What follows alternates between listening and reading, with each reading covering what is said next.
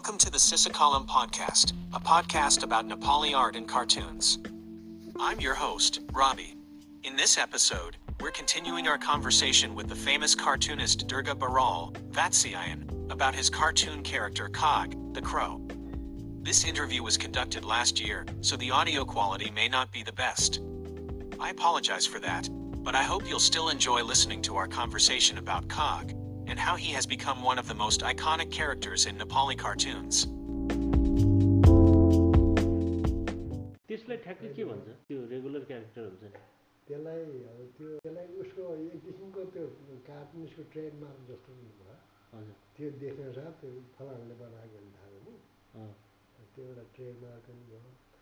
अनि अर्को अब जस्तो आरके लक्ष्मणले के भन्थ्यो भने त्यो जनताको प्रतिनिधित्व गर्छ त्यसले अँ, अँ, वेशभूषा पनि आम जनतासँग कतै न कतै मिल्ने गरेर राखेको र त्यसको त्यो त्यो कार्टुन अँ, ले त्यो घटनाहरू राजनीतिक घटनालाई त्यो एउटा आम मान्छेले आम मान्छेले त्यो राजनीतिक घटनालाई त्यो त्यसको उपस्थिति छ आम मान्छेको उपस्थिति छ भन्ने कुरा देखाउन हरेक कार्टुनमा त्यो कमन म्यान उसले राख्थेँ होइन? त्यसले अँ। भने त्यस्तो छ।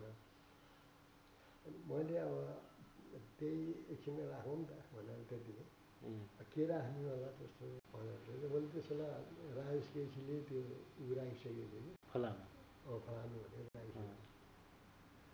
उसले त्यो राख्यो। अनि मैले चाहिँ अब के राख्नु होला अलिक फरक बुझ्ने हो। यसो सोचेँ मैले वासुदेव लुइटेल पुरस्कार पाएको। अँ, होइन हाँसिरहेको हजुर।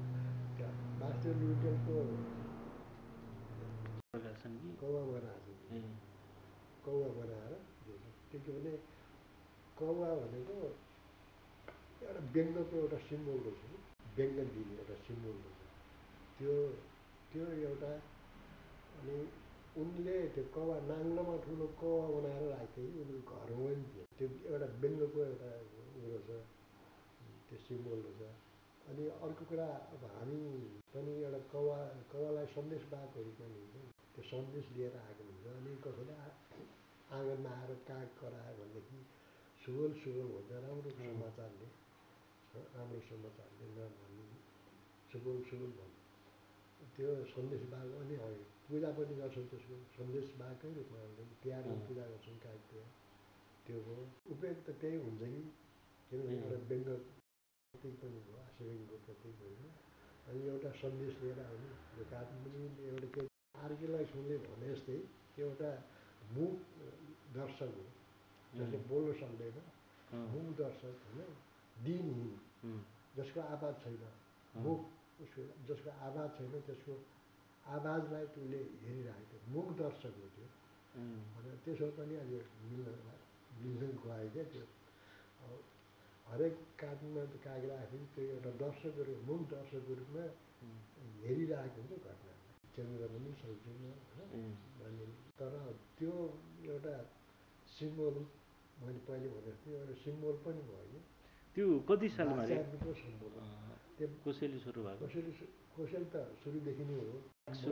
मैले अडचालिस होइन पचासमा हो क्या पचासमा कान्तिपुर सुरु भयो हजुर अनि कान्तिपुर त्यसै बेला पचासी एकाउन्नमा सुरु भएको थियो होला कोसेली पचासी एकाउन्न कहिले सुरु भयो एक्ज्याक्टली मलाई थाहा भएन कोसेली सुरु भइसु भइरहेको थियो र कहिले सुरु कहिले चलाएको थाहा छैन पछि हाम्रो नारायण आइले चलाउन थालेपछि फुल टाइमर कान्तिपुरको फुल टाइमर भएर फुल टाइमर कान्तिपुरको फुल टाइमर भएर बाउन्न सालमा छप्पन्न सालमा छप्पन्न सालदेखि हो त्यो त्यो बेला काठमाडौँमै हुनुहुन्थ्यो छप्पन्न सालमा काठमाडौँ। ए छप्पन्न सालमा कति डेढ वर्ष त काठमाडौँ बस्यो। यहीँ कान्तिपुरमा। पुरा फुल टाइमर काम गरेँ। त्यो मैले काठमाडौँ मात्र होइन अरू चाहिने इलस्ट्रेसनहरू सब मैले बनाउँथेँ। जस्तो त्यो बाल पत्रिका थियो होइन त्यो बाल पत्रिका पनि जहिले मैले बनाउँथेँ। राजेश दाइले सुरु गर्नुभएको थियो त्यो? राजेशले उसले त्यस्तो इलस्ट्रेसनहरू बनाउँदैन। कार्टुन मात्रै हो राजेशको। त्यो कार्टुन जस्तो। राजेशको अलि त्यो कार्टुन हो त्यो इलस्ट्रेसनमा अलि उसको अलिक क्षमता अलिक कमी छ उसको अलिक कमजोर छ। त्यो बसी बिवालोमै हेर्दाखेरि त्यो कागको काग राखेको हुन्छ कागको भूमिका चाहिँ क्यारेक्टरको रूपमा हुँदैन त्यहाँ है। ऊ बोल्दैन सुन्छ। बोल्दैन सुन्नु मात्रै दर्शक मात्रै। दर्शक मात्र ऊ एउटा अब्जेक्ट जस्तोको रूपमा नि हुन्छ। कहिले किताबको कभरमा हुन्छ कहिले क्यालेन्डरमा हुन्छ होइन। त्यो के हो भनेदेखि मैले अब त्यो त्यो त्यसको उपस्थिति देखाउनलाई। ए।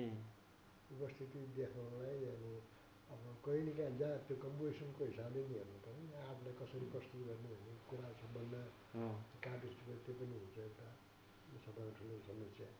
कसरी कम्पोज गर्ने कुन चिज कहाँ राख्ने? होइन त्यो जहाँ यथावि राख्यो भने त त्यसको कुनै अर्थै हुँदैन राम्रो। लेखिँदैन आकर्षित पनि हुँदैन त्यो कम्पोज राख्नु गर्नु पऱ्यो त्यो कम्पोज गर्दाखेरि त्यो कहाँ पर्छ अब त्यो त्यो काग चाहिँ त्यसमा हाजिरी जनाउन मात्रै पुग्छ कार्टुनमा त्यो हाजिरी मात्रै हो त्यो त्यो उपस्थिति उपस्थिति त्यो भनौँ न एक किसिमको आम मुख दर्शक मुख अ, हरूको प्रतिनिधित्व गर्दै अनि अर्को चाहिँ त्यो कार्टुनमा त्यो क्यारेक्टर अरू क्यारेक्टर हुन्छ नि। उनीहरूले त्यो कागको उपस्थिति फिल गरे हुन्छ नि हुँदैन। उसले त हेरिरहेको हुन्छ होइन।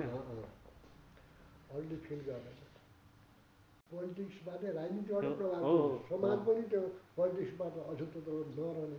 हो। होइन?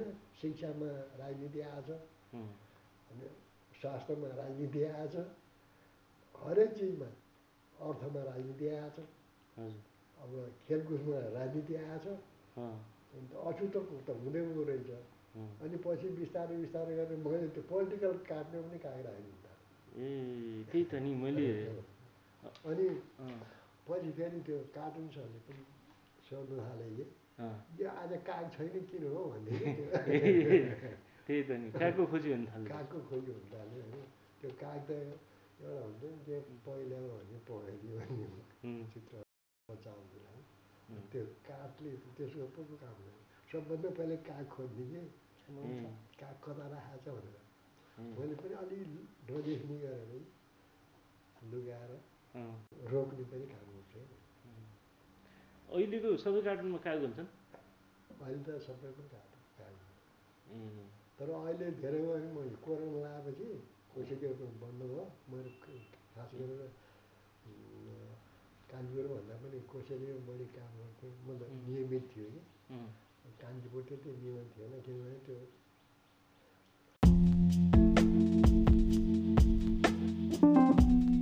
Thanks for listening to the Sisakalam podcast.